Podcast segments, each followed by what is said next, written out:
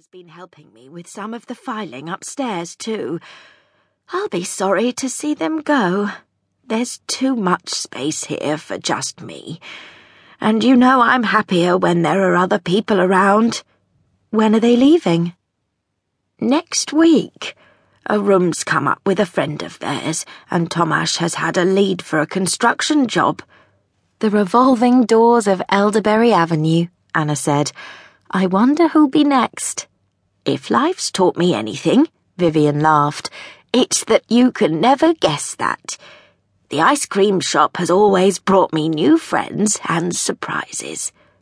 How's it been lately? Anna asked. At the shop?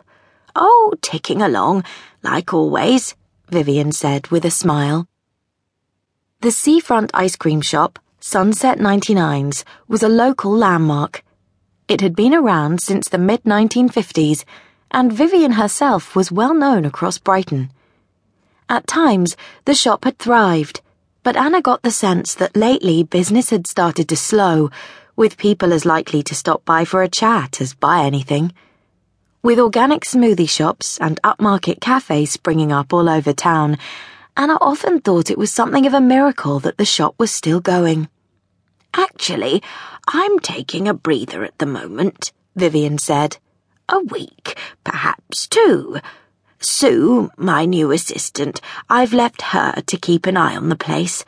She's not had the easiest of times lately, with her son Jamie going into prison and then her losing her job at the co-op.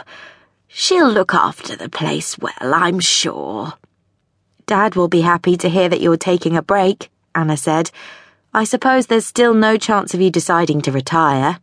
Of course not, Vivien said, shaking her head dismissively. Retire and do what?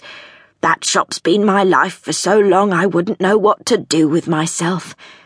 I've got my friends down there, Evie next door, and that nice young man, Finn.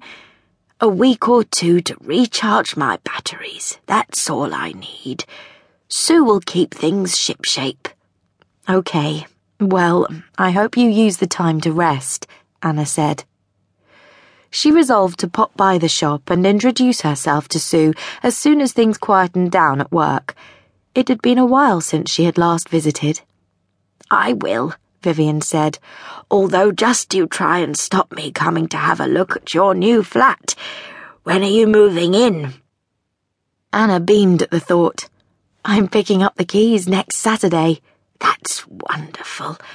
And will John be moving in the same day? Yes, Anna said. He'll be there. I look forward to seeing it, Vivien said, reaching down to stroke Hepburn who was curled up on the rug by her feet. We're pleased that you'll be moving a bit nearer, aren't we, Hepburn? The dog rolled onto his back, exposing his bare belly and inviting her to tickle him. You'll like it. There's a nice window seat, Anna said, recalling the view from her top floor flat, taking in the horizon and the bright lights of Brighton Pier. The sound of the wind whistling against it made the flat feel even cozier, protected from the elements. Sounds perfect, Vivien said. I already like the place, because you'll be just around the corner. I will. And of your two favourite granddaughters, you may have to make do with just me for a while. Doesn't sound like Imogen's coming home any time soon.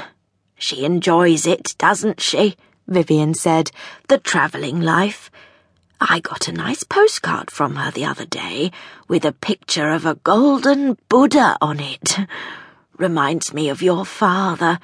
Always has. Free spirits, those two. It sounds like she's having a ball, taking loads of photos.